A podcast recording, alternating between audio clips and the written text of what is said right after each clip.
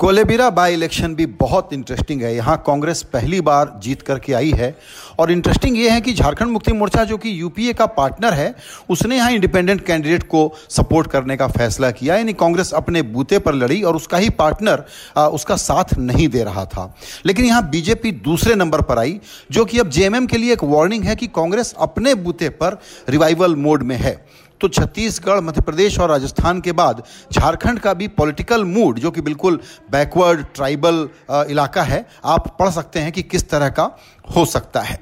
अब इसका असर ये होगा कि एक अपर हैंड हो जाएगा कांग्रेस का, वहाँ पर महागठबंधन के लिए, सीट के लिए, आपस में कितनी कौन कितनी क्या सीटें बांटे, ये बातचीत करने में। और जो वहाँ चौदह सीटें हैं झारखंड की, लगता है कि उसमें कांग्रेस अब कम से कम छः का क्लेम करेगी। झारखंड मुक्ति मोर्चा शायद चार पर मान जाए। झारखंड विकास मोर्चा जो है, बाबूलाल मरांडी जो पहले बीजेपी के साथ होते थे, अब वो एक अलग पार्टी हैं। उनको अगर अपने पास बना के रखना है तो कम से कम दो सीटें जेवीएम लेगा और दो आरजेडी, लालू यादव की पार्टी जो है वो चौदह का करीबन इस लाइन पे बंटवारा हो। ये एक फॉर्मूला पार्टियों के बीच में वहाँ डिस्कस हो रहा है। लेकिन एक यहाँ पर नया ट्विस्ट है। जैसे कांग्रेस का उभार एक ट्विस्ट है, वैसे दूसरा ट्विस्ट इस रिज़ल्ट के बाद ये हो सकता है कि बीजेपी अब जेएमएम को तोड़ने की कोशिश करे। पक्के तौर पर ये कोशिश चलेगी, लेकिन वहाँ का जो लैंड का जो लैंडस्केप है झारखंड का, उसमें ये बड़ा मुश्किल होगा कि जेएमएम चुनाव के पहले जिसका वो एक कम्युनल फोर्स कह करके विरोध करते आई है, ऐसे बीजेपी के साथ वो पहले यहाँ पर कोई गठबंधन करे। लेकिन ये एफर्ट तो होगा। ऐसे में एक नई चीज़ और निकल के आएगी जो दरअसल हिस्टोरिकली सिग्निफिकेंट होगी। ट्राइबल पार्टियों के तौर पर शिबू सोरेन की जो झारखंड मुक्ति मोर्चा है, उसके सामने बाबूलाल मरांडी ने एक दूसरी ट्राइबल पार्टी खड़ी की।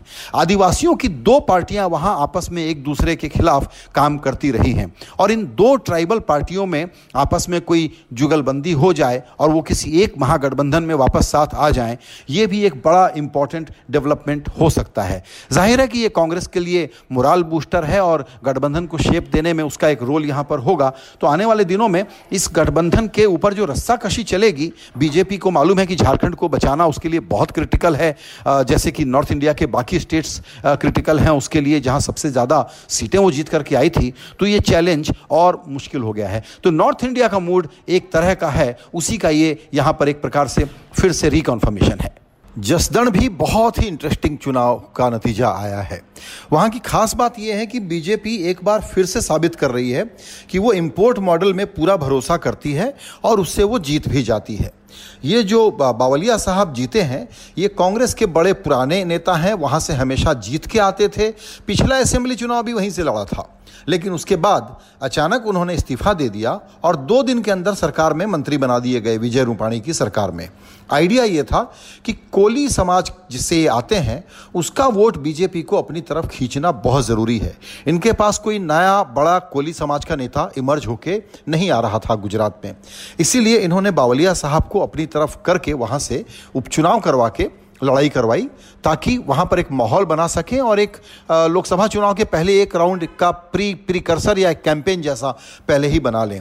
तो ये जीत जो है वो एक लोकल कोली नेता की है, उनकी अपनी जीत है, लेकिन बीजेपी का अपना एक ऑब्जेक्टिव पूरा हुआ है कि कोली समाज में घुसपैठ करने की एक उनकी कोशिश शायद काम लेकर के आ जाए। विजय रूपाणी पर बड़ा दबाव था। एक तरह से उनके लिए प्रेस्टीज का चुनाव था कि हार जाएँगे तो हाईकमान को क्या मुँह दिखाएँगे। उन्होंने भी बड़ा ज़ोर लगाया। कांग्रेस तो वहाँ एक अपना लोकल कॉरपोरेटर था, उसको उतारा बड़ा अच्छा कैंपेन किया। गुजरात में कांग्रेस कोशिश कर रही है कि अपने पैर जमाए उनके पास कैडर की कमी थी वहाँ बड़ी मेहनत की उसके बावजूद ये जीत करके आ गए।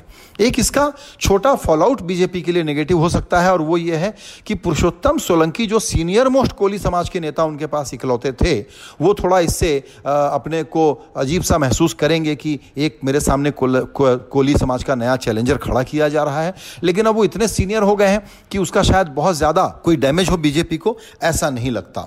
इसीलिए ये उस इंपोर्ट मॉडल की जीत है। बीजेपी का सिद्धांत सिंपल है कि जीतने के लिए अपना हो, पराया हो, किसी का भी हो, किसी हद तक जाओ। क्योंकि गुजरात में असेंबली चुनाव का नंबर देखें तो उसको एक्स्ट्रापोलेट करें तो पता लगता है कि 26 में से बीजेपी कम से कम 10 सीटें हार सकती है, जो वो सारी जीत गई थी 2014 में।